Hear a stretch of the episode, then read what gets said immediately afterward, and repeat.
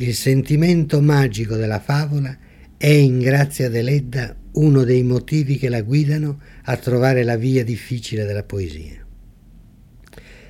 Nella favola quelle sollecitazioni fantastiche che sono proprie del suo temperamento acquistano un significato e un valore simbolici che non hanno bisogno di essere svolti.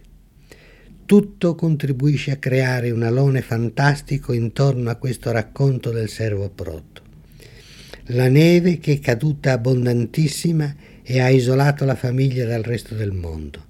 La presenza stessa del servo che porta in questo ambiente la suggestione di un mondo remoto e favoloso il gusto del racconto popolare che il servo si accinge a narrare di fronte agli sguardi assorti e incantati dei ragazzi.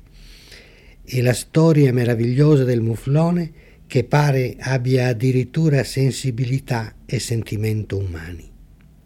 C'è nel racconto come l'eco della leggenda popolare ingentilita però e rivissuta dall'arte consapevole della scrittrice. Naturalmente la Deledda rimane anche qui fedele ai suoi temi fondamentali, l'amore colpa, la gelosia, la vendetta, la delicatezza della donna contrapposta alla rudezza maschile.